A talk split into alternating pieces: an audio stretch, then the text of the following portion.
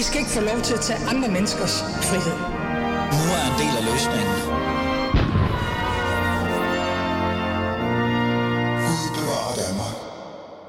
Ja, Gud bevarer Danmark, og Gud bevarer virkeligheden mig i bund og grund, for jeg har jo været lidt syg i noget tid, men jeg er tilbage nu. Så kære lyttere, velkommen til. I lytter selvfølgelig til Alis Fæderland, og mit navn er som øh, altid Ali, er min Ali, så længe jeg nu kan tale. Øh, det hedderkronede danske velfærdssamfund er ganske enkelt ved at gå op i limningen. Det er i hvert fald det, jeg synes. Det er simpelthen øh, ved at falde fra hinanden. Og, øh, og det skal vi sådan kigge lidt nærmere på. I dag så tager vi øh, på en eller anden måde fokus, eller sætter fokus på børnepasning. Ja, børnepasning og vores børn i øh, virkeligheden. Børnepasning er jo i virkeligheden en hjørnesten i vores velfærdssamfund. Det er grunden til, at både far og mor kan gå på arbejde på samme tid. Men ikke engang det kan vi få til at give mening længere. Det virker i hvert fald måske ikke.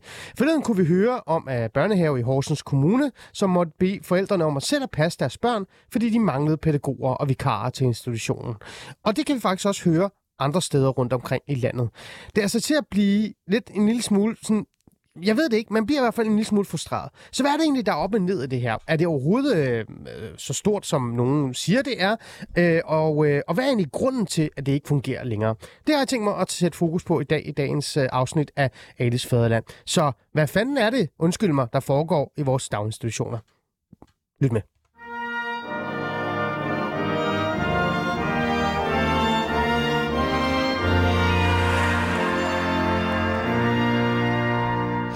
Ja, yeah. hvad fanden er det egentlig, der foregår? Øh, man skulle tro, man ikke må bande her i Berlingske Hus, men det må man godt, især sådan en som mig, der på en eller anden måde har bare ligget derhjemme og grædt i en uge eller et eller andet. Sådan er det jo. Øh, jeg skal sige hej til nogen, der skal hjælpe mig med at sætte nogle ord på det her, og lad mig starte med at sige hej til dig, Signe Nielsen. Velkommen til. Tak. Du er formand for Forældrenes Landsorganisation. Lad os lige bare lige få lidt ord på, hvad Forældrenes Landsorganisation er. Øh, jeg vidste ikke engang, det fandtes. Du må godt irritere ja. mig bagefter, hvis det er. Men det gør jeg egentlig ikke. Det er, det er helt fair. Altså, vi er jo en organisation, der har eksisteret siden 70'erne, og som repræsenterer forældre med børn i det, man kalder børnehave, vuggestue, dagpleje og fritidshjem og SFO og klub. Okay, godt jeg ved ikke, hvorfor jeg ikke er medlem af det. Det kan være, det er det første forening, jeg faktisk har lyst til at være medlem i det her. Altså man kan sige, at du støtter et godt formål, og det er ret billigt, men i realiteten er det mest, altså det er jo institutionerne, som er medlemmer så også, det er deres forældrebestyrelser, og dem I har valgt til at repræsentere jer ind i de der råd, okay. som vi repræsenterer inde på Christiansborg. Nej, jeg har lært så meget i dag. men, men Signe, du er her jo netop, fordi du er formand for Forældrenes Landsorganisation, og jeg har inviteret dig studiet, fordi jeg sådan et eller andet sted som forældre også, nu står jeg her som vært, holdningsbordet vært og det hele, og jeg tager de her øh, vigtige debatter op, men som forældre er jeg faktisk også lidt træt af den her situation, fordi det, jeg har også mærket øh, det her selv. Men først og fremmest, øh, Signe, hvor galt står det egentlig til derude i forhold til det her med, at, at forældre får at vide, at de lige pludselig skal selv passe på deres børn, fordi at det ikke fungerer længere? Man kan sige, at her i januar, februar og marts, der står det altid galt til. Og det har de i hvert fald gjort de fire år, jeg har været formand for FOLA nu. Der har vi haft de her historier. Den samme historie kører hvert år med samme overskrift. Og det, man kan sige, det er jo, det er jo ikke hver dag, vi som forældre går ned og får den besked, men så er det tre dage den ene uge i den ene institution, og tre dage i den anden uge. Så samlet, og det er jo derfor, at både DR og TV2 kan samle alle de her avlerbeskeder, det er fordi, de kommer løbende. Så det står i hvert fald så galt til, at når sygdommen rammer i januar og februar, så får vi de her beskeder, og så går det galt, og så bliver vi, hvad skal man sige, stresset og utilfredse og presset som familie. Ikke? Okay, så det du siger, det er i virkeligheden, at, at øh, så voldsomt er det ikke. Men jeg vil gerne udfordre det her, Signe. Altså jeg som forælder på, til en 3- og en 6-årig, og jeg har også andre venner, som er har forældre til andre, vi oplever det her, synes jeg selv, tit. Øh, også hen over året. Øh, er, det, er det en misforståelse? Nej, det er det nok ikke. Og man kan sige, det er jo så forbundet i, at vi har så dårlige grundnummeringer derude, så korthuset falder sammen, når vi ikke kan skaffe personale ind. Og, og det er jo en kæmpe udfordring, både for os som forældre, men også som for dagtilbudene generelt, fordi der skal være personale nok til at passe vores børn. Altså, der skal være pædagoger, der skal være pædagogiske assistenter og pædagogmedhjælpere nok ja. på de gulve, så vi kan aflevere vores børn. Altså, ellers så hænger det ikke sammen. Vi kan ikke gå på arbejde, hvis vi ikke kan få passet vores børn, og derfor reagerer vi også, selvom det er en lille bitte smule, så reagerer vi ret voldsomt som forældre. Det skal vi også gøre, fordi mm de, de bliver stresser os. Vi kan ikke få vores liv til at hænge sammen. Mm. Jeg har skrevet en klumme om det her i øh, uh, Berlinske, som kommer ud i morgen, hvor jeg nærmest øh, øh, taler om, at det er sådan en form for twilight zone, man ender i som forældre, fordi man har fuld respekt og forståelse for, hvad daginstitutionerne går igennem, men samtidig så er man også lidt, men jeg skal altså på arbejde. Altså, det, det giver ikke mening, det her, og derfor bliver man en lille smule, en lille smule frustreret. Øhm, jeg vil gerne lige bare sådan blive ved med at holde fast i det her, før vores næste gæst øh, lige kan få lov til at sige noget. Hun skal også lige lande. Øh, TV2 har jo netop, som du selv siger, sat fokus på problemet, og kan fortælle, at der er en del forældre, der har oplevet det her. Og øh, jeg bliver sådan lidt nysgerrig også. Øh, hvordan har reaktionerne været egentlig altså fra forældrenes side? Øh, er man bare sådan, ja, sådan er det, så tager jeg fri? Eller er der begyndt at komme en frustration og en irritation og vrede? Men der er jo en kæmpe irritation og vrede hos forældrene, og det skal der sådan set også være, fordi man kan også sige, at vi betaler sådan set for et tilbud, som vi ikke får lov til at bruge, og det er et kæmpe dilemma et eller andet sted ind i det. Det, der også ligger i det, det er jo, at forældrene kan godt forstå det. Det er jo svært at blive sur på de pædagoger, der sender beskeden ud, fordi de kan ikke løse problemet selv. Altså, den skal jo løses på et højere niveau, og det tror jeg, de fleste forældre har en forståelse for. Og samtidig ved jeg også godt, at jeg bliver ringet op af forældre, som siger, jeg kom til at råbe af pædagogen i dag, fordi jeg kunne ikke få det til at hænge sammen, og det var jo ikke personens skyld, og hvad kan vi egentlig selv gøre for at aflaste? Og så er der en lille pointe at det rammer jo socialt skævt, fordi jeg kan som konsulent godt arbejde hjemmefra og lige tage mit barn med hjem den dag. Ja. Men dem, der arbejder, som vi rigtig gerne vil have ude på arbejdspladserne, sygeplejersken, socioassistenten, lægen, ja. de kan altså ikke lige tage et barn med på arbejde eller Nej. gøre noget. Så derfor er det, det, det bliver enormt skævt, det her. Ikke? Mm. Øh, Mathias Tesfaye, vores øh, børneminister, øh, han har også noget af et andet, men nu får har vi fokus på børneministerdelen. Han har jo øh, et eller andet sted sagt, at nu skal vi passe på at, at holde øje med, om pasningsgarantien også bliver overholdt.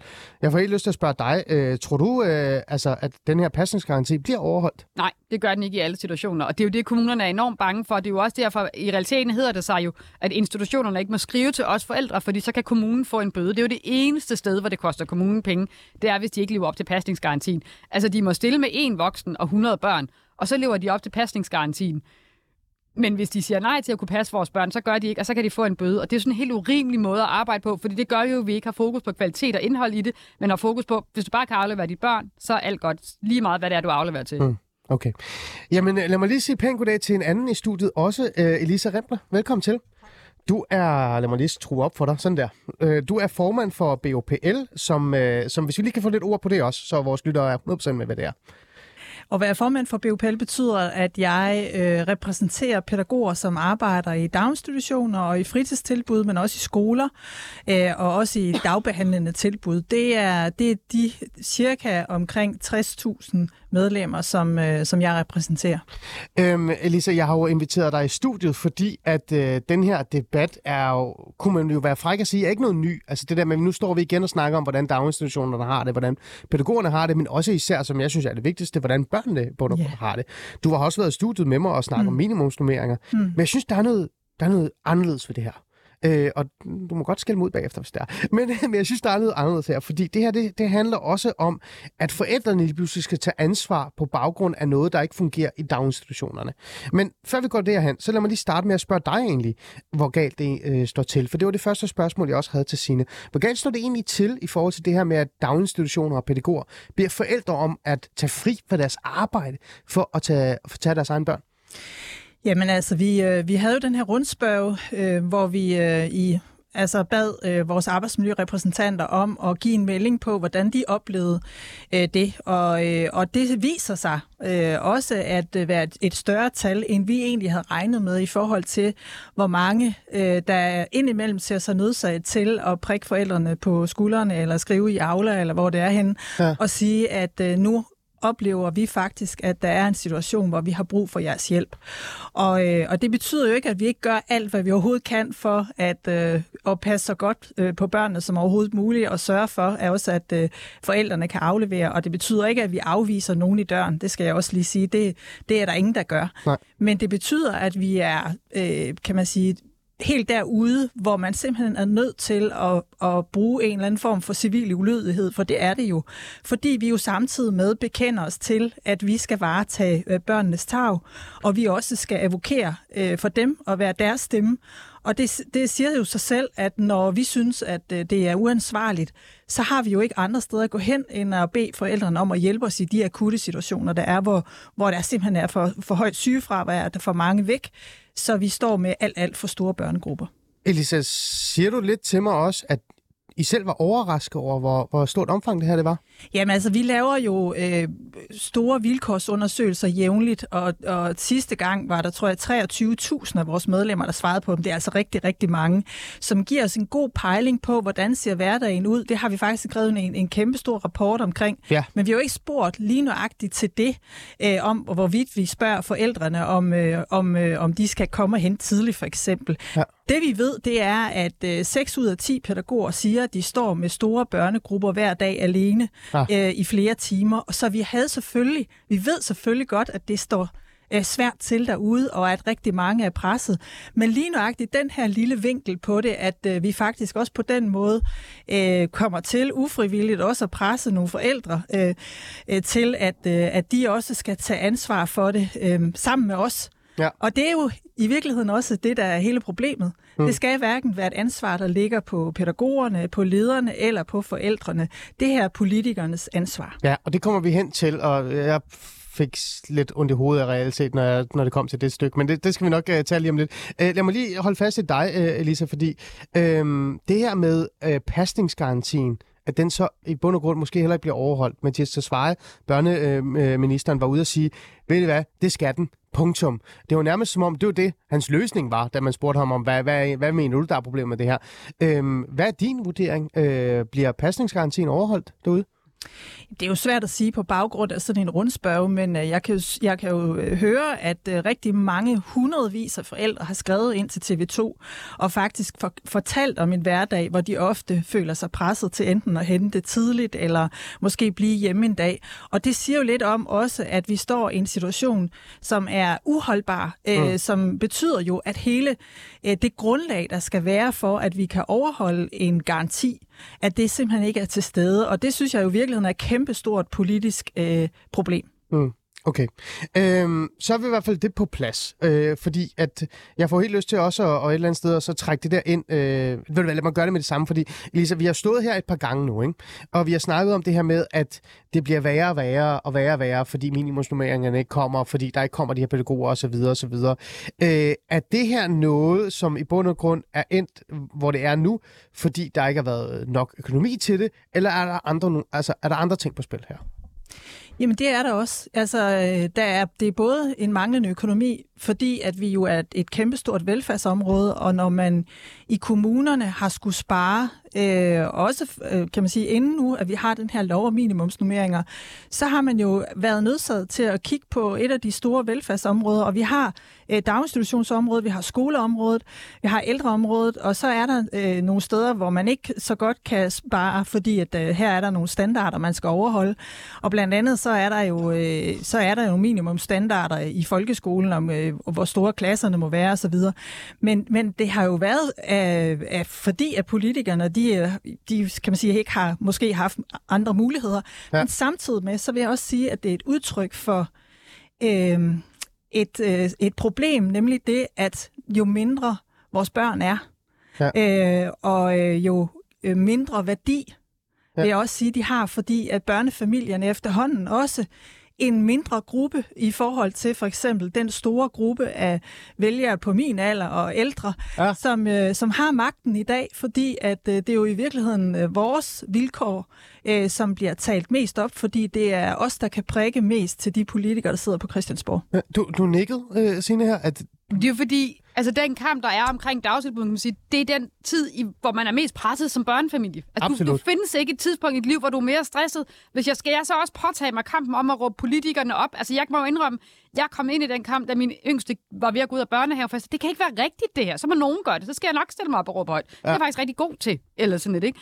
Og så kom de der dokumentarer, og problemet er også lidt, der er jo også et eller andet i, at, at forældre skulle også have en mulighed for at sige, det er okay at sige, at det, jeg afleverer mine børn til hver dag, ikke er godt nok. Og det gjorde de dokumentarer. Indtil da, ja. så kunne man ikke som forældre stille sig op og sige, at det, jeg afleverer mine børn til, det er noget lort. Og det var det, og det mm. er det mange steder stadigvæk, desværre. Ja.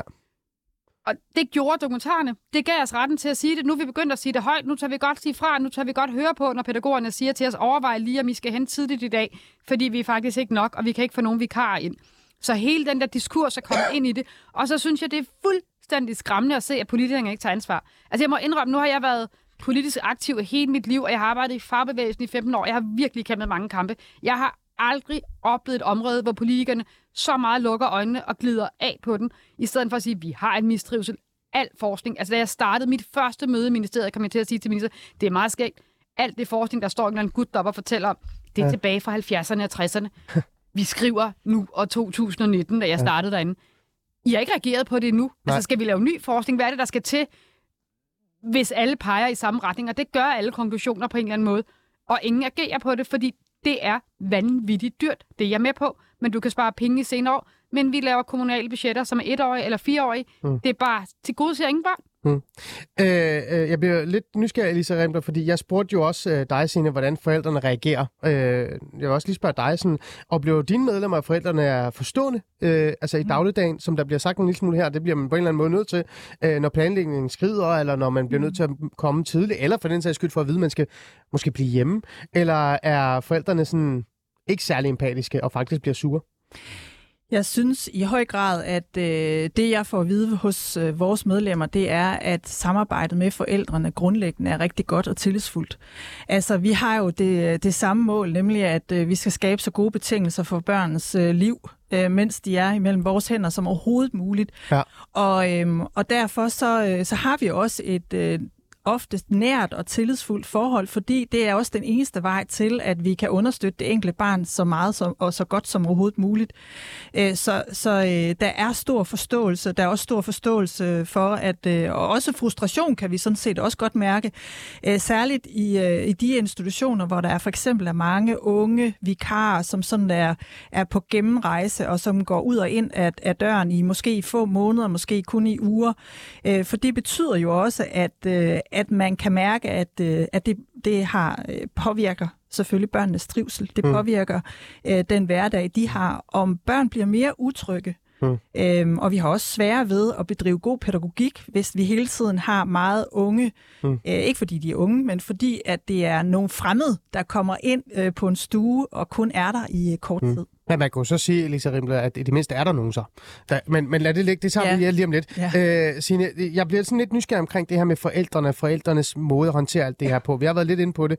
Øh, jeg er jo også lidt bekymret, både som forældre, men også som person, som reelt set godt kan lide, at velfærdssamfundet skal fungere, at der skal være noget tillid Altså, der skal jo være noget tillid mellem mig og daginstitutionen som, som far. Der skal være noget tillid som øh, skatteyder til, til det system, jeg betaler for. Hvis vi begynder at se flere og flere af de her ting i en situation, i en periode, hvor der er inflation, hvor der er politikere, der råber og siger arbejdsudbud, og jeg ved ikke hvad, vi skal være på arbejdsmarkedet, at man ikke engang kan aflevere sit børn for at tage på arbejde, så mister man jo også tillid til systemet. Øh, er der noget virkelighed i det, at det her, det, det kan faktisk være med til at ødelægge tilliden også til at reelt have lyst til at have noget med institutionerne at gøre? Men det har de jo. Altså forældrene har jo mistet tilliden i rigtig mange områder til velfærdssamfundet. Ikke? Altså jeg har jo sådan sagt flere gange nu, jamen den kære Mette Frederiksen og de andre, de bryder simpelthen samfundskontrakten. Altså der er en meget, meget tydelig samfundskontrakt. Okay. Hvis vi skal have et velfærdssamfund, der skal fungere, så skal jeg som forælder på en eller anden måde være en del af arbejdsmarkedet og betale min skat. Og det er nu engang skatten, der gør for, at vi har et velfærdssamfund. Det kommer vi ikke udenom, men problemet er bare, at det gør jeg kun det øjeblik, hvis jeg ved, at mit barn bliver passet. Alle undersøgelser, alle økonomiske tiltag og undersøgelser af forældre viser, at vi vil gerne arbejde flere timer, eller arbejde mere, eller hvis vi ved, at vores børn har det godt. Ja. Lige nu kan jeg høre på alle forældre, der er ingen, der har lyst til at arbejde mere. Lige så snart vi får en krone ekstra i vores pengepunkt, så går vi ned tid, for vi har ikke tillid til, at samfundet passer på vores børn. Præcis. Altså jeg synes jo, det er skræmmende at høre, at flere og flere forældre vælger at hjemmepasse. Ikke fordi de har lyst til det, men fordi de synes, de dagtilbud, de kommer i, er for dårlige. Hmm. Du må hjertens gerne hjemmepasse, og vi, det, kan, det er en anden, det skal jeg ikke Det skal vi nok komme ind på. Ja. Det tager vi også i dag. Men, men, men der er et eller andet i, at vi har ikke tillid til det mere, og det er faktisk en udfordring, fordi det gør så igen, når vi skal have tillid til de pædagoger, vi afleverer ind i, så begynder vi at stille spørgsmål til, hvad har I lavet i dag? Hvordan har I været omkring mit barn? Ikke? Og den følger med op i skolen, hmm. fordi vi jo ikke, altså vi kan ikke have tillid til noget, som vi hele tiden godt kan se, det hænger ikke sammen. Altså, det mm. hænger jo ikke kun sammen med neglespidserne, skulle jeg til at sige. Du sagde, hvad var det, du sagde med Mette Frederiksen? Jeg synes, hun har brudt samfundskontrakten. Altså, jeg synes et eller andet sted, hun skider på os forældre, når de ikke løfter det problem, der hedder, at dagtilbudene skal have en kvalitet og have personale nok til, at jeg kan aflevere mit barn hver dag og vide, at det er godt nok, det jeg afleverer ind i. Elisa Rembler, er der, er der noget sandhed i det? Øh, bryder Mette Frederiksens øh, kontrakten her? Altså, øh, jeg vil sige, at der er en sandhed i også, at, øh, at det her, det er jo en del af samfundskontrakten. Det er jo det, vi har aftalt med hinanden. Og jeg er sådan set lidt ligeglad med, om der er politikere, der siger, at vi bruger 30 milliarder kroner om det her øh, om året på, på daginstitutioner. Ja, men hvis det er 40, der skal til, øh, fordi vi jo gerne vil have, at begge forældre arbejder, eller det, hele familien arbejder, det er det. Det er det. Så, øh, så er det det, der skal til. Ja. Og, og lige nu, så synes jeg jo i virkeligheden, at man sidder på hænderne i forhold til den øh, mangel, man har på, på pædagoger, øh, og øh, har vidst, at det her problem bare øh, eskaleret uden mm. at gøre noget. Og det er selvfølgelig dybt bekymret for, og jeg kan ikke forstå det. Nej, men synes du, du, du svarede rigtig flot, men jeg vil gerne høre sådan, synes du egentlig, det er et brud på samfundskontrakten? Synes du, Mette Frederiksen svigter børnenes statsminister, og jeg ved ikke hvad? Er det her et decideret svigt? Altså, jeg synes, at den øh, regering, vi har nu, svigter. Øh, jeg vil sige, at vi havde en formodning om, at nogle af problemerne ville løses. Mm. Øh, øh, og, og det havde vi en forståelse for med den tidligere regering. Jeg synes, at al, alle de eller den forståelse, vi havde, og alle de tiltag, som vi egentlig troede var på vej, ja. øh, de står ikke i regeringsgrundlaget. Så ja. jeg, jeg sidder nu her og krydser fingre for, at der, der er bare lidt af det, der bliver til noget. Ja. Øhm, kan man være fræk at sige, måske I selv er lidt ansvarlige for det? Har I, har I måske hvilet lidt for på lavværende og tænkt, nu går den igennem, og så kan du høre Mathias Tesfaye komme ud og sige, alt det, der blev aftalt, mm. det er bare skrottet. Minimumsnummeringer, No way, Jose. Altså, nu er det jo sådan, at loven om minimumsnummeringen, den kommer til at gælde. Så det kan han ikke stikke af fra? Nej, den, den Men kommer økonomien han ikke til at fra. Ja, og det er jo, altså, vi, jeg synes ikke, vi har sovet øh, og hvilet på laverbærene. Vi har i virkeligheden øh, kæmpet med næb og klør i mange år. Altså, ja. i, øh, nu i mere end 10 år, øh, ja, i 15 måske, ikke, har vi knoklet for, at det her område blev noget, som øh, politikerne også synes, det var, det var værd at investere i. Og alting starter jo jo her.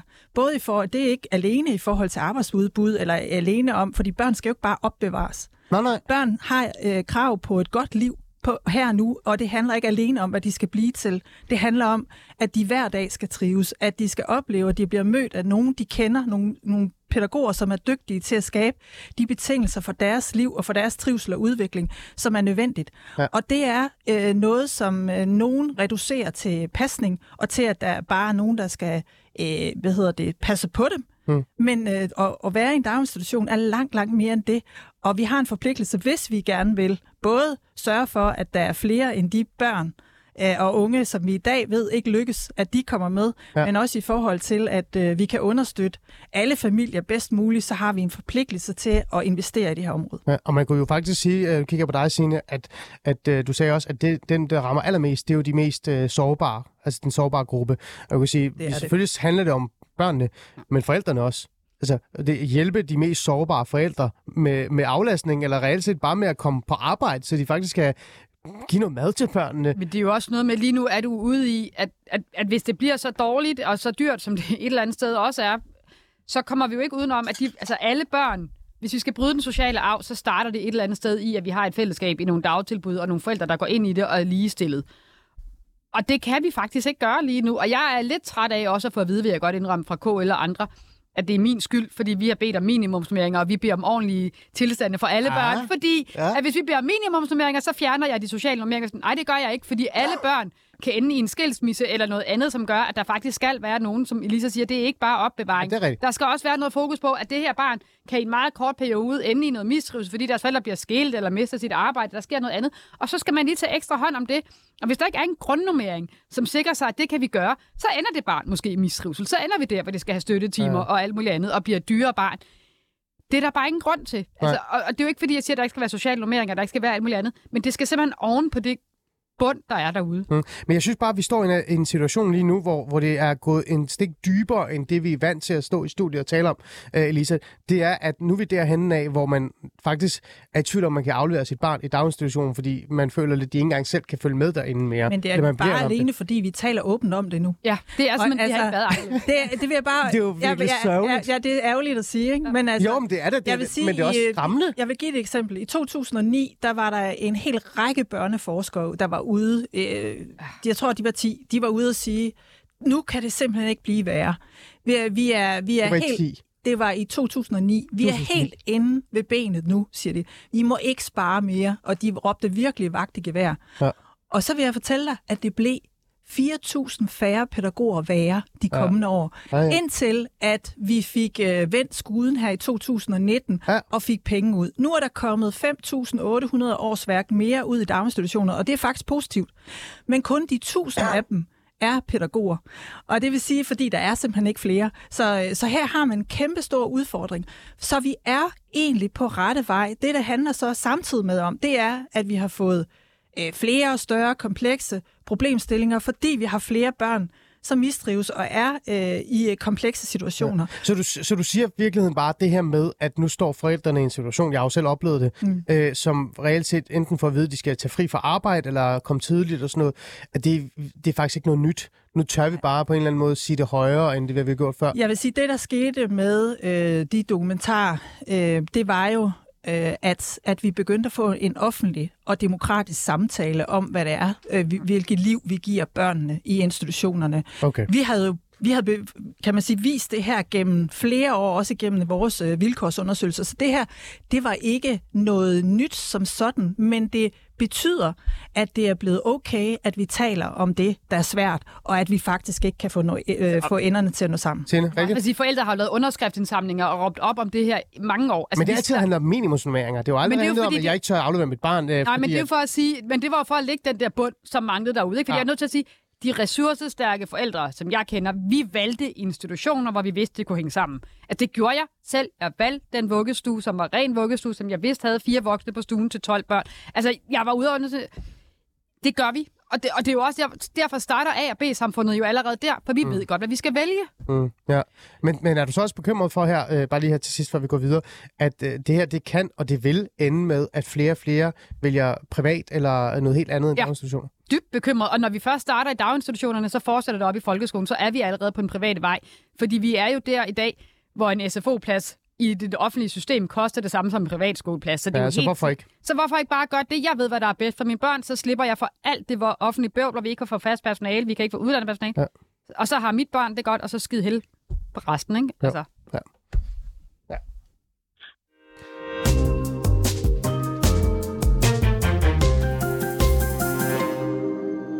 Nå, jeg trykker på den forkerte skiller, men det er lige meget, fordi vi skal videre. Øh, vi er jo stadig i gang med at tale om det her emne, så så langt skal vi heller ikke. Øh, jeg har jo besluttet mig for et eller andet sted at finde ud af sådan lidt, hvad der egentlig er op og ned i daginstitutionerne. Ikke fordi det er noget nyt, men fordi at øh, det seneste er, som så alligevel ikke er senest, fordi Lisa Rimbler fortæller mig, at det er sket lang tid, er, at forældre nu skal begynde at forholde sig til, om de selv skal passe børnene, fordi daginstitutionerne ikke kan følge med. De bliver bedt om at komme tidligt eller tage fri fra arbejde, fordi daginstitutionerne, som sagt, ikke kan følge med. Det er jo i sig selv rablende skørt. Øh, men, men jeg skulle vide, hvorfor, og hvad er egentlig grunden til det her? Handler det bare om, at øh, ikke gør deres arbejde, fræk sagt, bare roligt, eller handler det mere om, at politikerne ikke gider at tage ansvar for det? Og hvor er egentlig økonomien i det her? Så derfor så vil jeg gerne her i starten af den anden øh, del af det her program tale med dig, Kurt Holberg. Velkommen til. Jo, tak. Du er professor i VIVE, og jeg siger ikke VIVE, øh, fordi det er meget langt, for så begynder jeg at falde om. Men, men du er i hvert fald special inden for kommunernes velfærdspolitik og økonomi. Og hvis I tager headset på, så kan I høre øh, Kurt øh, lidt. Øh, Kurt, øh, jeg jo startede jo med at spørge øh, mine to gæster i studiet fra BOPL, men også fra Forældrenes Landsorganisation, hvor galt det egentlig står til. Så jeg får lyst til at stille dig også det samme spørgsmål, men måske mere fokus på kommunernes øh, politik og økonomi. Hvor galt står det egentlig til i forhold til det her med at prioritere daginstitutionerne og ikke gøre det? Jamen, det står øh, ganske vanskeligt til. Altså, kommunerne er mere pres på nuværende tidspunkt, end de har været i rigtig, rigtig mange øh, år. Og man kan sige, at det gælder på dagtilbudsområdet, som det gælder på en række af de andre kommunale områder, også øh, folkeskolen og ældreområdet osv., at man har to typer af udfordringer på nuværende tidspunkt, øh, som presser sig på. For det første øh, øh, gør det sig gældende, har man pengene øh, til at øh, kunne løse opgaverne? Som den ene problemstilling, men i stigende grad også den anden problemstilling, det er, har man personalet, fordi at man har der er ganske mange kommuner, som måske nok har pengene øh, til at kunne øh, ansætte øh, flere øh, medarbejdere, men hvor det øh, ikke er muligt at rekruttere og fastholde tilstrækkeligt mange medarbejdere. Okay, jeg vil bare lige sige hurtigt her, øh, mine kære gæster, I lytter med, men I må meget gerne stille ham spørgsmål også, hvis jeg har lyst til det. Eller, jeg ved det ikke ret på ham, det tror jeg så ikke kommer til. Kurt, øh, det her med kommunerne og, og, og det her med at bruge ordet svigt, det, der jo, øh, det er jo noget, jeg godt kan lide. Jeg kan godt lide at sige, hvis folk ikke lever op til det, så svigter de. Øh, er det her et kommunalt svigt, eller som du selv sagde, øh, er der bare ikke økonomi i det? I hvert fald nogle af kommunerne. Kommunerne er presset fra rigtig mange sider, øh, som sagt både økonomisk, men også i forhold til at kunne tiltrække og fastholde tilstrækkeligt meget personale. Øh, og det gælder jo ikke alene på dagtilbudsområdet, det gælder også på, øh, på ældreområdet og for regionernes vedkommende jo på sundhedsområdet og sygehusene osv., hvor der er nogle lignende ja. typer af udfordringer. Og, og det man kan sige, det er, at vi som samfund øh, står i nogle udfordringer nu i forhold til noget, som man har set ind i gennem længere år med de her, kan man sige, store demografiske bølger, hvor vi er udfordret af, at de store eftertids eller efterkrigsgenerationer er på vej til at gå på pension, eller er gået på pension. Så det vil sige, at der er mange, der går ud af arbejdsmarkedet, og der bliver flere ældre, og vi lever heldigvis længere. Øh, samtidig med, at der er på nuværende tidspunkt relativt øh, få i det, man kan kalde den erhvervsaktive alder, Ja. øh, og dermed færre nu på nuværende tidspunkt til at, i den erhvervsaktive alder til at kunne forsørge de ældre og øh, børnene, som på nuværende tidspunkt ikke bidrager i samme udstrækning til at finansiere velfærdssamfundet. Mm. Så det er den økonomiske udfordring, så på den ene side øh, giver det nogle økonomiske udfordringer, men det giver jo altså også nogle øh, personalemæssige udfordringer i forhold til, at der er simpelthen færre, øh, der kan søge ind på øh, velfærdsuddannelserne. Der er færre, der bliver uddannet, Ja. øh, og dermed også færre øh, til at tage til at, at, at repræsentere de varme hænder, der skal levere velfærden. Okay. Elisa, du markerer. Ja, det er fordi, jeg tænkte, øh, nu siger du det her med, at, øh, at vi har også faldende ungdomsovergange, men øh, er det ikke rigtigt, at når vi kigger på øh, pædagoguddannelsen for eksempel, der har man jo fået et fald på omkring 22 procent her øh, siden 2016 i, øh, i optaget, men samtidig med, så er øh, ungdomsovergangene kun, og eller alene, faldet med 2 procent. Øhm, så er der ikke også sådan et, øh, altså der er en diskrepans imellem, imellem de to tal? Øh, Helt sikkert. Øh, det, der, der er velfærdsuddannelserne, øh, herunder pædagoguddannelsen, er udfordret af, at, at optaget på uddannelserne falder betydeligt mere end øh, antallet af unge øh, i de her år. Det er en generel udfordring øh, for, for velfærdsuddannelserne. Øhm, Kurt, jeg har et spørgsmål til dig, fordi øhm, det her, det, i bund og grund handler det jo også om prioritering. Og det, det, så kan man så sidde og sige, om det er en færre eller ikke færre prioritering i forhold til de udfordringer og, og dilemmaer, du kom med. Men jeg har jo selv siddet i nogle af de der budgetforhandlinger, i, når kommunerne laver det var i Aarhus Kommune, hvor jeg var lidt konsulent for et parti. Og der lavede jeg jo mærke til, at man snilt bare kunne sige, at vi mangler 20 millioner her, men lad os bare tage dem herfra, for det, det skal nok gå. Og så kan man se, at der bliver presset her, så skal man nok finde pengene osv. osv. Så i sidste ende, så handler det jo også om kommunalpolitik og politikere, som, som et eller andet sted ikke vil prioritere børneområdet og daginstitutionsområdet. Er der noget sandhed i det her med, at prioriteringen bare ikke øh, er der, øh, når det kommer til stykket i forhold til det område? Der er i hvert fald den sandhed i det, at, at kommunerne øh, står over for at skulle foretage hårde prioriteringer, og, og står der i nogle øh, både lokalt, øh, men også hvis man kigger på tværs af det, kommunerne, i nogle øh, store øh, beslutningsdilemmaer i forhold til, jamen de ønsker øh, som udgangspunkt, de vil gerne bruge øh, flere penge på daginstitutionsområdet, øh, dagtilbudsområdet her, som vi snakker om. De vil også gerne bruge flere penge på folkeskolen. De vil også gerne, hvor der også er pres på på ældreområdet, samtidig med stiger udgifterne til øh, det, man kalder det specialiserede socialområde, og hvor der bliver brugt flere Ja. ressourcer der.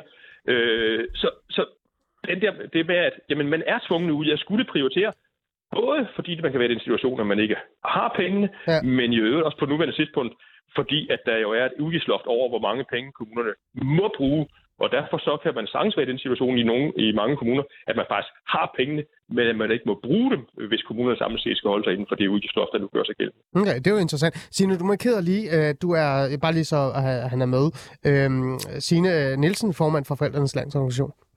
Det er bare fordi, når jeg har set økonomiske grafer her på det sidste, så kan jeg jo se, at hvis man kigger på dagtilbudsområdet kontra ældreområdet, så er dagtilbudsområdet faktisk gået i minus de sidste mange år, fordi hver gang man har fjernet penge, så er de ikke blevet tilført andre steder fra, hvor når Ja. jeg ser det på grafen, så har ældreområdet altid fået tilbageført de midler. Så det er jo også det, der er problemet. Vi står med en generel underfinansiering.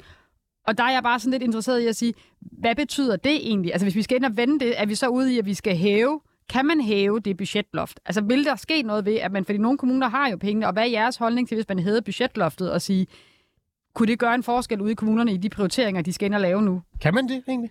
Kurt? Jamen det med, med, med budgetloftet, som, som jo er en del af budgetloven øh, Ja. ja. og bliver vedtaget i de her årlige økonomiforhandlinger mellem KL og regeringen, det er jo et nationalt spørgsmål. Det er sådan set øh, Folketinget, der i sidste ende beslutter, hvor stort øh, det loft skal være. Jo, og der kan man selvfølgelig godt i princippet øh, beslutte sig nationalpolitisk, at vi hæver øh, det her øh, udgiftsloft.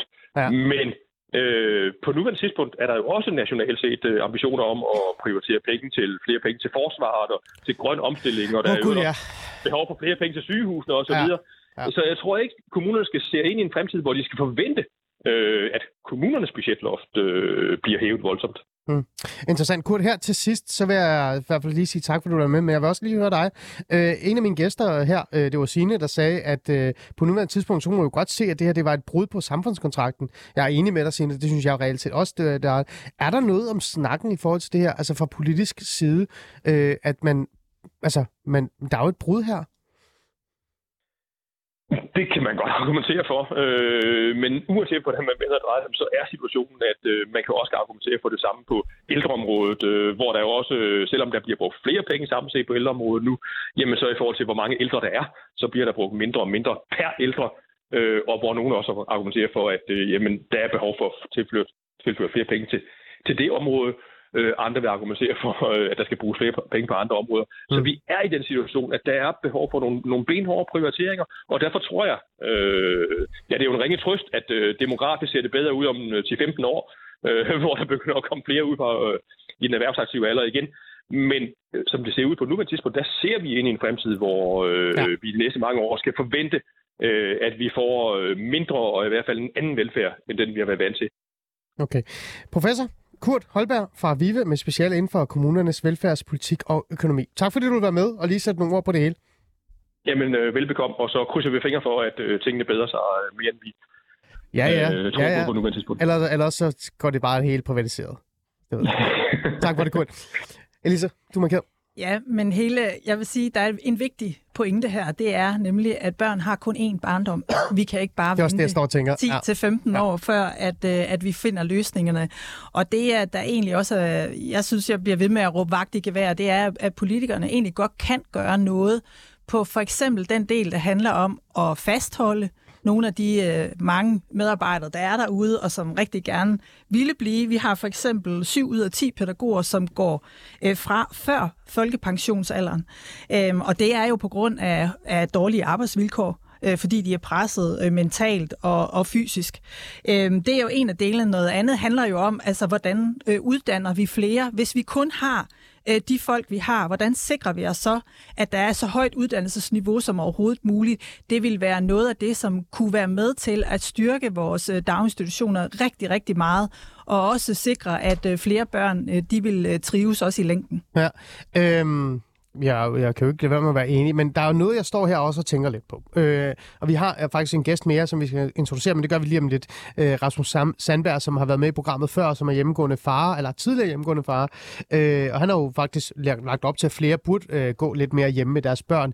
Men før vi tager fat i det der, det der med prioritering, og det der med kommunernes budgetter osv., osv. Øh, Elisa Rimmel, jeg vil gerne lige have fat i dig øh, her. Fordi jeg tænker sådan lidt, du må godt rette mig. Jeg tænker sådan lidt, øh, vi er jo endt her i den her situation, fordi at I selvfølgelig har råbt efter minimumsnummeringer i lang tid. I har råbt efter økonomi i rigtig lang tid, og jeg har jo sagt til dig højt, jeg støtter dig i det, og jeg synes faktisk, det er, det er rigtigt. Der er mange borgerlige, der har været efter mig og sagt, hold da op. Og ja, ja, men prøv at, det handler om vores børn. Men har pædagogerne ikke også et ansvar her? Eller har I ikke også et ansvar det her? Fordi at det, der har været øh, på tale, det er jo, at man, er blevet talt, at man har talt meget om det her med, at som pædagog, så skal der være, fagligheden skal være på plads. Det skal være pædagoger, der er uddannet. Der, der er børnehaver i kommunen, her i Aarhus, eller Københavns Kommune og andre steder, som også går ekstremt meget op i dem, man ansætter, det er pædagoger, som er uddannet. Man er ikke særlig interesseret i at ansætte pædagogassistenter eller pædagogmedhjælper osv. osv. osv. Er der også måske noget sandhed i, at man øh, som, som øh, organisation, men også pædagogerne og daginstitutioner selv har presset sig selv ind i en situation, hvor de nærmest har udelukket nogle mennesker fra at være tilkaldervikarer eller hjælper eller støtter. Og dermed så står man her og presset og beder forældrene om at hjælpe til. Det vil jeg sige klart nej til. Altså for det første, så er vi ikke kommet i den her situation, fordi vi har råbt efter minimumsnummeringer.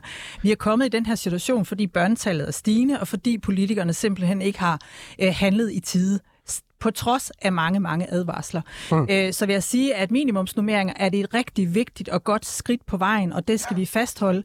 Men vi kan også samtidig med se, at pædagogandelen er faldende. Så når vi råber på flere pædagoger, så er det ikke fordi, at vi er øh, fagsnopper, eller fordi vi ikke kan bruge pædagogiske assistenter eller, eller tilkalder vikar. Det har vi så sandelig rigtig meget brug for. Det, det handler om, det er, at vi kan se, at nogle gange, så er der en pædagog, alene, eller det er der i rigtig mange institutioner, så er pædagogen alene, og så har man medhjælper, måske nogle vikar. Nogle steder, der er man alene pædagog til to stuer. Jeg har endda hørt eksempler på, at man er alene pædagog til tre stuer. Og jeg kan godt Hold sige dig, Ja. At øh, det er sådan, at når man er pædagog, så vil man rigtig gerne, en af de ting, man næres ved, det er jo høj faglighed. Det er, at man selvfølgelig kan lykkes med sit arbejde. Så vi søger derhen, hvor øh, der er høj faglighed, og hvor pædagogandelen i forvejen er høj.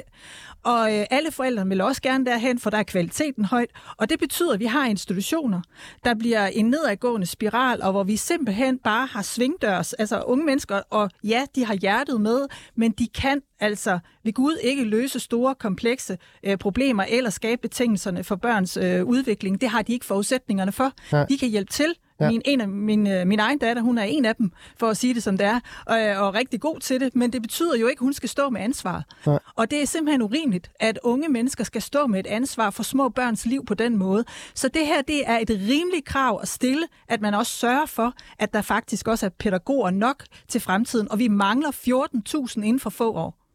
Okay. Men det er bare fordi, det, det, er fair at se. Hold op. Jeg, jeg, har lyttet med, og jeg giver dig ret. Men det er jo heller ikke fordi, jeg siger, det er jo ikke et nulsumspil. Jeg siger jo ikke, at minimumsnummeringer og jeres kamp for minimumsnummeringer er forkert. Jeg siger jo heller ikke, at daginstitutionerne har det, det fulde ansvar, eller det er deres skyld, eller det reelt svigt, eller sådan noget. Jeg prøver bare at, at stille det spørgsmål, som hedder, som også kommer på baggrund af en virkelighed, som jeg også har oplevet. Jeg kender selv til en, jeg, som jeg er god, en af mine gode venner, som har været i en daginstitution med hans børn, hvor de til sidst opgav lidt den der sådan lidt, vi skal have pædagoger. Og så begyndte de at, at kalde flere, altså sådan assistenter og vikarer ind. Og det fik det til at fungere øh, mm. til sidst ende. Men det er helt Er der, fair. ikke noget, er der ikke noget sandhed i måske lidt i det også, at man måske, måske har været lidt fastlåst? Vi skal have det til at fungere. Men jeg vil sige, at den grund... Altså nu står vi her og diskuterer det. Øh, Det vil jeg øh, påstå, det ville vi aldrig have gjort for fem år siden. Forældrene har faktisk ah. i lang vej, altså langt hen ad vejen været lidt ligeglade med, hvem der var der. Og nu har vi faktisk talt om, hvad er det gode børneliv? Og det er vi begyndt at tale om på en kvalificeret måde. Og tale om, hvad skal der egentlig til, hvis det er, at vi skal sørge for, at børn har det godt, og de er i trivsel, og at vi også kan, kan lave en tidlig indsats. Det er ikke let. Det er mm. derfor, vi har en uddannelse på 3,5 år. Okay, vi skal videre. Vi skal sige hej til uh, Rasmus. Jeg skal se, om han overhovedet er med. Uh, det tør jeg ikke sige. Rasmus Sandberg, er du med? Han er ikke med? Okay, han er med lige om lidt så. Øhm, vi skal videre til det der med... øh, med øh, lad os gå videre til det der med, med politikerne i virkeligheden så. Øh, jeg er jo bare nysgerrig, øh, Elisa. Det er jo bare det. Det er bare mig. Det kender du godt. Ja, Fordi det jeg, har, jeg vil jo gerne også have politikerne til at forholde sig til det her. Mm. Det er det med at være svært. Mm. Hold da op. Altså, det er, øh, det er ikke noget, de har lyst til. Enten så kan de ikke, eller så har de ikke en udtalelse, eller og så videre, og så videre. Jeg siger, du Det er ikke- bare, jeg tænker bare sådan, der er jo ikke nogen af dem, der har små børn mere, vel? At der er ikke nogen af dem, der bliver minister, eller får en ordfører på nærmest, mens de stadigvæk, enten så er de helt unge, Ja. eller også er de over det tidspunkt, hvor de havde små børn. Og et eller andet sted, så er det sgu sådan lidt sigende, at vi nu har endnu en formand, der er knækket på stress, samtidig med, at han har børn i børnehave. Fordi det er mega hårdt tidspunkt i ens liv, eller sådan lidt, ikke? Det er dig, der sagde det. Ja. Øh, det er dig, der sagde det. Øh, men jeg har fundet nogle politikere, eller min gode øh, tilrettelægger Karoline, øh, skøn, skøn journalist, har faktisk formået at få fat i nogle af dem. For jeg ringede til hende i går og sagde, kan du ikke prøve at ringe til dem alle sammen? Altså til alle ordførerne. Bare start fra 0. Og, så, altså, og hun sagde, jo, men det kan jeg godt, Ali. Og, og så sagde hun, men det bliver mange øh, altså, interviews, og sagde, det tror jeg ikke. Bare gør det. Vi fik fat i for eksempel Konservativ Folkeparti. Uh, lad os lige prøve at høre, hvad de sagde. Og jeg aner faktisk ikke, om jeg trykker på det rigtige, men nu gør jeg det bare, og så ser vi, hvad der sker. Flere og flere forældre de bliver jo bedt om at tage fri fra arbejde for at passe deres børn på grund af sygdom i øh, daginstitutionen øhm, og presset medarbejdere. Øhm, hvad synes du egentlig om den problematik? Jamen altså, det er jo et frygteligt dilemma, øh, som forældrene jo bliver sat i, øh, i forhold til, at øh, de fleste forældre jo dels gerne vil have, at deres barn øh, får den omsorg og hjælp i dagligdagen, når de er i daginstitutioner, der er nok personale til det. Og samtidig vil de selvfølgelig også gerne være imødekommende og hjælpe, øh, når, når daginstitutionerne har nogle udfordringer. Men de har jo også et job, de skal passe. Så det er jo et frygteligt dilemma øh, at, at sætte forældrene i. Øh, og jeg kan jo selvfølgelig godt forstå, at de spørger ude i institutionerne, når de er så presset. Øh, og altså, jeg må bare sige, det her, det er jo et problem, der har stået på længe. Øh, det er jo ikke noget, som bare er opstået hen over natten. Øh, og den tidligere regering lavede jo en aftale om minimumsnummeringer, øhm, men det skaffer jo ikke flere pædagoger, bare fordi man laver en aftale om minimumsnummeringer, fordi de er der jo ikke, Og den har de øh, jo og så, det er jo et problem. og den er de jo så lige lidt løbet fra, hvis man kan sige det. Øhm, og hvad tænker du egentlig om det? Altså den, som der, øh, der blev lavet i 2021, at den ikke længere er gældende, har Mathias Tesfaye ude at sige. Jamen altså, øh, det, må, det må den nye øh, regering jo øh, finde ud af, hvordan de forholder sig til den aftale, der har været, og den aftale, de har indgået. De har jo i hvert fald lovet øh, S-regeringen med støttepartierne, at der kommer minimumsnummeringer øh, i januar 24. Øh, og den minister, der sidder på, på børneområdet jo, nu, er jo den samme, der sad i regering, øh, i S-regeringen. Øh, så øh, ja, det virker jo lidt underligt, hvis, øh, hvis man er vendt rundt på en tallerken, øh, og lige pludselig øh, så mener noget andet. Men det korte og det lange er, at det her har jo stået på længe, og det er jo ikke et problem, der lige er opstået her hen over natten. Og jeg synes, at ministeren bør indkalde til drøftelser, hvor vi ligesom kan tage nogle skridt hen imod en løsning i forhold til det her, fordi det er jo uholdbart, sådan som det er nu. Men er det Og det er jo et frygteligt dilemma, som forældrene bliver sat i. Men i er forhold det så fint nok, at de bare vælger at sige, at den ikke er gældende, når, man, når du så siger, at der er jo behov for, at der bliver gjort et eller andet nu, og det er et problem, der har været der i lang tid. Er det så ikke bare ligesom at stadigvæk stå fast på den aftale, man ligesom indgik i 2021?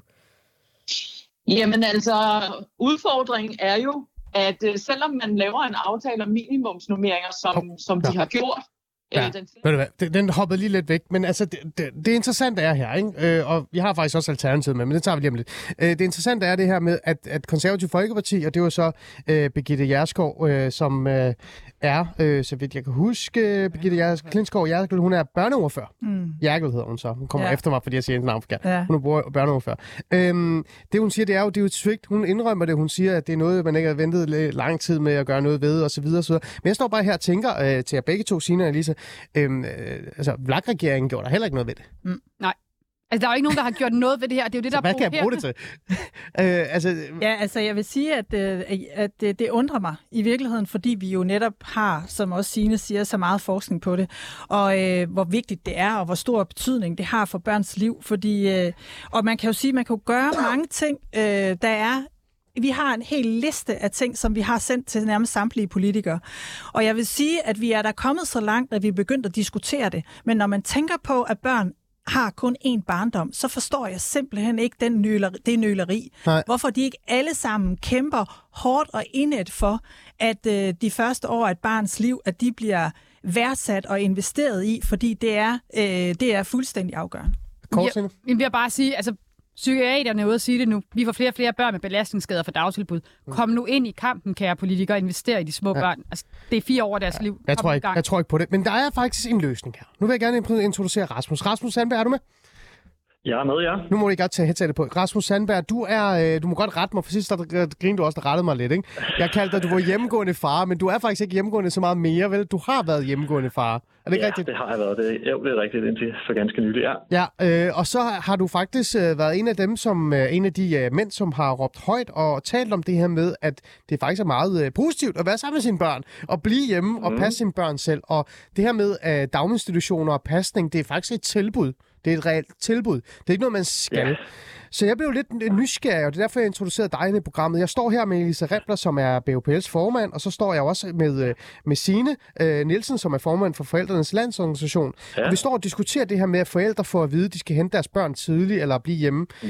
Øh, og vi snakker om minimumsnummeringer, vi snakker om alle de her ting. Men der er en ja ting jeg her, har godt hørt lidt med. ja, men der er en ting her, Rasmus, jeg gerne vil spørge dig om. Det er Ja. det der med hjemmepasning, ikke? Hvis ja. vi nu kom med et så simpelt et borgerligt forslag, der hedder, at hvis daginstitutionerne ikke kan følge med, og vi skal gøre noget lige her nu. Det er ikke fordi, jeg siger, at vi ikke skal have minimumsnummeringer, øh, Lisa. Hvad nu, hvis vi sagde, at forældre kunne få et form for tilskud? Eller man kunne få nogle skattepenge tilbage, alle de vanvittigt mange skattepenge, vi giver, tilbage, og så kunne de passe deres børn selv derhjemme. Hvordan tror du, folk ville reagere derude, øh, børnefamilier, hvis de fik det at vide? Ja, det er meget, det er meget interessant. Øhm, I virkeligheden så, altså, jeg, jeg tror, der er rigtig mange, øh, der godt vil benytte sig af den her mulighed her. Og der er også rigtig mange, der ikke, der ikke vil benytte sig af den, og det kan jeg også godt forstå. Øhm, det, det, er, det er ikke for alle, det her med at hjemmepasse, og det, det, det må vi forstå. Men, men øh, jeg, jeg tror, at hvis, øh, hvis der kom øh, en, en form for tilskud, øh, altså på en lidt anden måde, end der er i dag, og der, det er jo ikke alle steder, der er tilskud i dag, men, øh, men så tror jeg helt sikkert, at vi vil se, at der er flere, der vil, øh, der vil benytte sig af den her mulighed for at, øh, at passe hjemme. Det, Mm. det tror jeg. Mm. Øh, lad mig lige have Signe Nielsen med, Rasmus. Du bliver jo selvfølgelig øh, Signe Nielsen, formand for Forældrenes Landsorganisation. Min idé, mit forslag, giv nogle skattepenge tilbage til familierne, giv noget tilskud, så lad dem passe børnene. Vær lidt sammen med børnene. Vi snakker jo om i den her tid, at vi skal starte lidt af. Konkurrencen, staten skal lige trække vejret dybt, og, og vi skal blive hjemme med vores børn, dannelse osv. osv. Hvad, hvordan tror du, dine medlemmer vil reagere? Altså nu er mine medlemmer jo dem med børn i dagtilbud, så de er ikke så meget for det der hjemmepasning. Vi er Tror du ikke det, hvis de fik lidt penge? Altså, jeg tror, mm, folk kunne godt... Altså, det, folk er vildt delt på den der, ikke? Der er nogen, der siger 0 til 2 år, så er det nemmere... Når de rummer 3 år, så er det godt at komme i børnehave. Jeg har ikke... Altså, jeg er ikke for eller imod hjemmepasning. Jeg tror, jeg har den holdning, som jeg også sagde i fjernsynet forleden dag. Vi har nået et punkt, hvor dagtilbudene er så dårlige, så vi aktivt vælger dem fra. Og så bryder I samfundskontrakten, og så må I faktisk gøre noget for, at jeg så i hvert fald har en anden valgmulighed. Især de perioder, hvor det går helt galt derude, hvor de slet ikke kan få... Altså, der er jo nogle kommuner, hvor de har alt for mange Ja. børn i forhold til, hvad de kan passe Så det er lige nu. delvis en ja. Det er delvis ja, men jeg synes jo et eller andet sted, at man skal give forældre det frie valg. Altså, så må man ligesom selv vælge det. Øhm, Ja. og Ja. så synes jeg et eller andet sted, det skal bare ikke være på bekostning af, at dagtilbudene er dårlige. Altså, jeg er ked af, at vi snakker om det her, fordi dagtilbudene nu er så dårlige, så vi forældre overvejer at holde vores børn hjemme. Og ikke fordi, som Rasmus, som selv har valgt det, fordi han har en lyst til og kan se noget positivt i det. Mm. Det synes jeg er skræmmende. Men Rasmus, er det ikke også rigtigt, det du sagde til mig også, det var jo fordi, du reelt set ikke- heller ikke vidste, at den mulighed var der, og økonomisk var det jo også et problem. Øh, men det var okay med jer, men generelt ikke. Er det ikke rigtigt? Jo, jo, altså, jo, jo, generelt for mange, altså, jeg oplever for mange, jeg har talt med mange, som, som altså, de, de, de drømmer der om, om, om den, den her løsning her, og det er jo kun et par år, ikke? Og, og altså, jeg tror, det er den, bedste, altså, øh, den bedste langsigtede investering, det er jo vores børn. Det er jo også, som I siger, Signe og Lisa, er jo helt, øh, altså, vi, er jo, vi er jo helt enige på det punkt, ikke også? Ja. Øhm, og, og, og, øh, og det er jo det her, det, det, det giver bare en mulighed. Altså, hvis, hvis der kommer noget, et, et, lidt mere økonomisk tilskud, Ja. så, så, tror jeg bare, det, det, kunne, det kunne let trykke. Okay. Okay. Altså, jeg er jo heller ikke hverken for eller imod det, kan man sige. Nej. Jeg har jo børn i daginstitution den dag i dag, ikke? Jo. Øh, lad mig lige prøve at spørge Elisa Rempler. Øh, Elisa, øh, jeg betaler cirka 8.000 om måneden, for at mine to børn kan gå i daginstitution. Det er del med mange penge. Det det. Altså, rig er jeg altså heller ikke. Nej. Hvis der nogen, kommer og sagde til mig, ved du hvad, Ali, du får sgu lidt af dine skattepenge tilbage. Eller du behøver ikke betale så meget om måneden, hvis du kan passe dit barn lidt mindre. Og lad være med at sige deltidsplads øh, plads nu. Jamen, Det er en anden debat. Hvordan vil du sige til den løsning lige her nu, øh, fordi daginstitutionerne er så voldsomt presset? Jeg vil aldrig nogensinde tale imod, at øh, forældre kan være sammen med deres børn. Det synes jeg er noget af det bedste, der findes. Ja. Men øh, når du lige hørte Kurt lige før sige, at, øh, at kommunerne de er presset på deres budgetter, så betyder det jo, at hvis forældrene de får pengene til at skal gå hjemme med deres børn, øh, så betyder det jo, at øh, det bliver daginstitutioner, folkeskoler og ældre. Så det er et nulsumspil på en eller anden måde? Det er jo det, vi får at vide, ikke? og det er derfor, så bliver det her jo også en rigtig svær diskussion, fordi ja, vi skal have flere muligheder for, at forældre øh, kan være sammen med deres børn, ikke mindst når de er syge, mm. Øh, vil jeg bare lige sige. Øh, men, øh, men derfra så til, at øh, vi, vi nemlig leger det her øh, nulsumspil, hvor hvis nogen får, så er der nogle andre, der ikke får. Vi har, vi har, jeg synes, forældre har krav på, at daginstitutionerne de er i orden, og at, øh, at, øh, at de velfærdsinstitutioner, vi har, de er med høj kvalitet. Det har børnene fortjent. Så det er et ja eller et nej? Jamen altså, jeg vil sige, sådan som det er lige nu, der, der vil jeg synes, det vil være urimeligt, fordi så betød det jo, at, øh, at daginstitutionerne skulle have, have, have endnu dårligere vilkår. Ja. Så, øh, så, så vi er jo et sted, hvor jeg tænker, jamen der skal nogle helt andre ting til, og der peger det altså på Christiansborg. Okay, hvis jeg nu siger kort, Christiansborg finder pengene fra et andet sted. Vi har lige, vi har lige droppet bededag. Jeg ved ikke, vi skal ikke droppe flere hele dag, bare roligt. Vi kan lukke Statens Kunstfond, det vil jeg virkelig gerne. Så tag nogle penge derfra. Hvis vi fandt pengene fra et andet sted, og hjælp øh, for- forældrene med at være sammen med deres børn, men også daginstitutioner. Ja eller nej, kort. Ja, jeg synes, der skal være flere øh, muligheder for, at forældre kan være sammen med deres børn, men det skal ikke være på bekostning af daginstitutioner. Okay. Rasmus Sandberg, beklager du ikke noget at være så meget med i dag? Ja, du kommer sikkert i studiet alligevel, det ved du. Men tak, Ja, fordi du lige kom med, kom med et input øh, med det. Elisa Rembler, øh, som altid, tusind tak, fordi du kom og prøvede at fortælle mig, hvad der egentlig er op og ned af det her. Jeg synes faktisk, det er lidt vildt. Jeg synes, vi er nået til et nyt niveau. Selv Men øh, jeg bliver sgu lidt ked af, når du siger til mig, at det her det har været der i lang tid. Det ja. har det desværre. Og Signe Nielsen, formand for Forældrenes Landsorganisation, tak fordi at du kom der debutant. Du bliver nok indkaldt igen, det skulle du nok forvente. Øh, vi må jo se, hvad det her det ender med. Øh, jeg har det sådan lidt som om, det der med, at du sagde til mig, at vi er helt nede nu. Der er ikke mere tilbage. Jeg tror, det er knoglen, der er gået i stykker nu, hvis vi skal være ærlige her. Men øh, hvad politikerne gør, det ved jeg ikke. Det må vi se.